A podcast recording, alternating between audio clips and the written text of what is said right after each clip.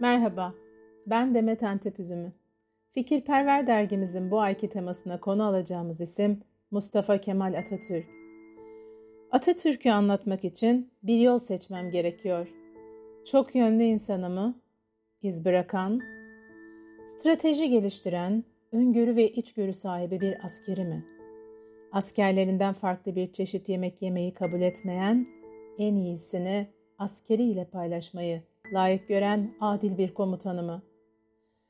Kadın ve erkek cinsiyetini ayırmayan, insan hakları paydasında birleştiren, bununla birlikte dünyada ve Cumhuriyet'ten önce Türkiye'de bilinçli olarak birçok adım geride bırakılan kadınlara layık oldukları yerin temelini ve zeminini hazırlayarak dünyada ilki gerçekleştiren, seçme ve seçilme hakları ellerinden alınmış olan kadınlara seçme ve seçilme hakkını dünyada ilk veren ülke olma tanımını yurduma kazandıran liderden mi bahsedeyim? Çocuklara, küçük hanımlar, küçük beyler, sizler hepiniz geleceğin bir gülü, yıldızı ve bir mutluluk parıltısısınız. Memleketi asıl aydınlığa boğacak sizsiniz. Kendinizin ne kadar önemli, kıymetli olduğunuzu düşünerek ona göre çalışınız diyen, içindeki çocuğu hep canlı tutan yetişkini mi anlatayım? Gençlere söz bırakan, iz bırakan, kendi izini yarat diye cesaretlendiren, hitabet yönü kuvvetli, ''Ey Türk gençliği!'' diye seslenirken, gençliğe hitabet bırakırken sesinin gürlüğünü patron bilincindeki yönetim ruhundan değil, gençlere rehber olma niteliğindeki liderliğinden alan ve bu gücü hissettiren rehberimi anlatayım. Öğretmenlere hitap ederken eserinin üzerinde imzası olmayan yegane sanatkar öğretmendir. Unutmayınız ki Cumhurbaşkanı bile öğretmenden sonra gelir diyerek öğretmen olmanın kıymetini bilen ve bilinmesinin altını çizen baş öğretmenimi anlatayım.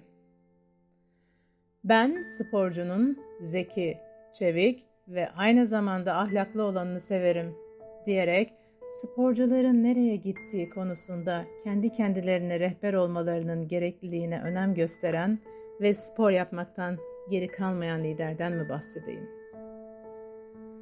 Fransız işgalinden kurtulmuş olan Tarsus'a giden, meydanda yürürken atanın yolunu kesen, sırtında Kuvayi Milliye kıyafeti olan ve atanın önünde diz çöküp ''Bastığın yola kurban olayım atam'' diyen kadına, kahraman Türk kadına ''Sen yerlerde sürünmeye değil, omuzlar üzerinde yükselmeye layıksın'' diyerek kadını yerden kaldıran, Kurtuluş Savaşı'nda cephede çarpışmış olan Adile Onbaşı'nın haklı onurunu gururla duyuran atadan mı bahsedeyim?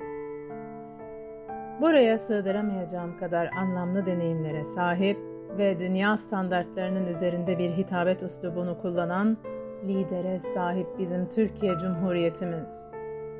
Ve bu yıl Cumhuriyetimizin 100. yılı.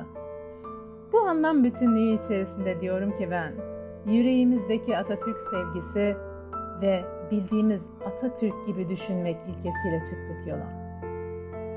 22 Temmuz'da Anıtkabir'de buluştuk Fikirperver dergimizin yazarlarıyla. Ve atamızın fiziki bedeninin yattığı yerde sözleri tinsel yönünü yansıtıyordu her duvarda. Söyledik ona. Biz devam ediyoruz anlamaya, anlatmaya ve yaşatmaya. Ankara, Yeşildere Orman Parkı'nda kamp alanına geçiş yaptık yazarlarla. Ve dergimizin dördüncü yıl kutlama coşkusunu Türkiye'nin çeşitli yerlerinden gelen arkadaşlarımla kamp deneyimi yaşadık. Hepimiz dedik ki birimiz olmasaydı olmazdık. Burada olmayanlar da bir dahaki sefere mutlaka olmalı. Diyerek kamp ateşimin, ateşi deneyimini de yaşayarak ertesi gün bir daha buluşmak üzere vedalaştık. Ben kampta herkesin kalbinden geçenlerle diline dökülenle, dökülenleri özetleyen Cengiz'in anlattığı hikayeyi burada seslendirmek istiyorum. Çünkü bu hikaye anlam içeriği ile bu ayın konusu olan Mustafa Kemal Atatürk'ün stratejilerini de içeriyor. gözlerinizi kapatın ve lütfen söylediklerimi hayal edin. Ankara'nın akşam serinliğinde, hafif ılık esen rüzgar eşliğinde. Herkes kendi bulduğu anlam bütünlüğünü cebinden çıkararak ortaya, ortaya koyarken, ortaya dökülenlerden birer parça ve diğerleri alıyordu. Herkesin birbirine verdiği gönül rızasıyla. Sonra sıra sarı öküz hikayesine geldi. Otlakların birinde bir öküz sürüsü yaşarmış. Çevredeki aslanların gözü hep öküzlerdeymiş. Ancak öküzler saldırı anında bir araya geldiklerinden aslanlar çaresiz geri dönerlermiş. Bu nedenle küçük hayvanlarla beslenmek zorunda kalan aslanlar zayıflayıp güçsüzleşmeye başlayınca toplanıp bir çare düşünmüşler.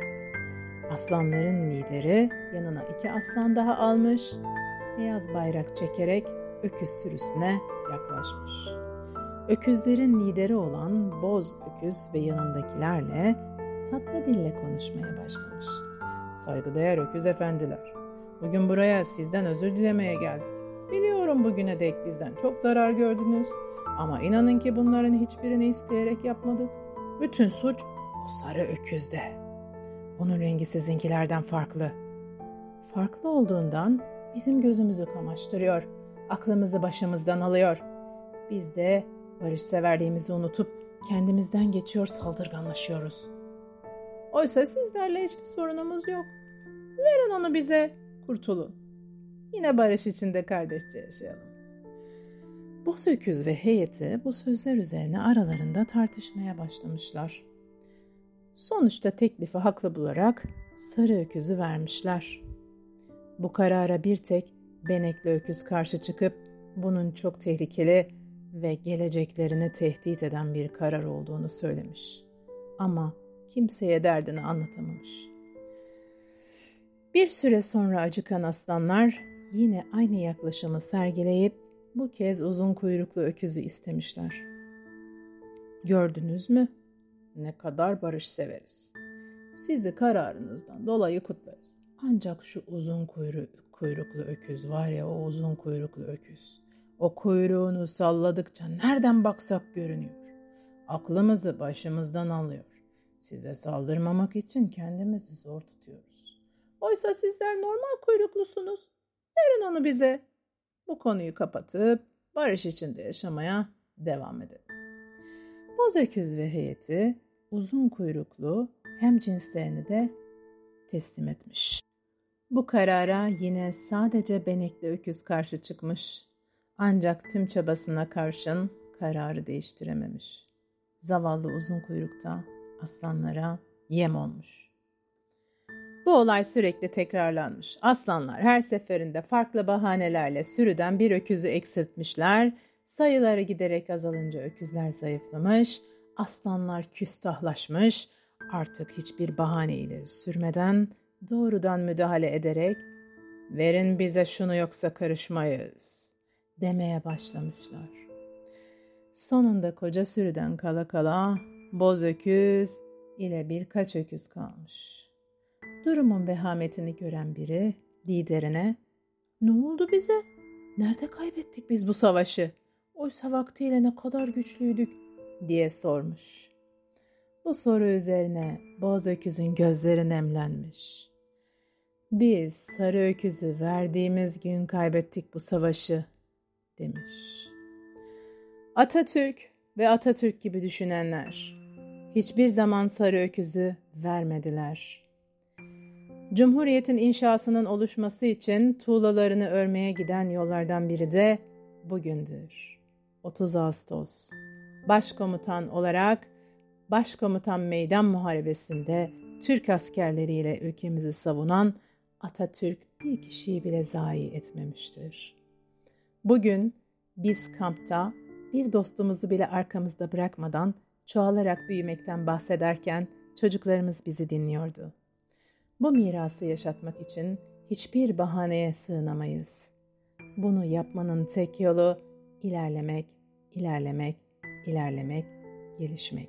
Her şeye rağmen bazense her şeyle birlikte ilerlemek ve gelişmek.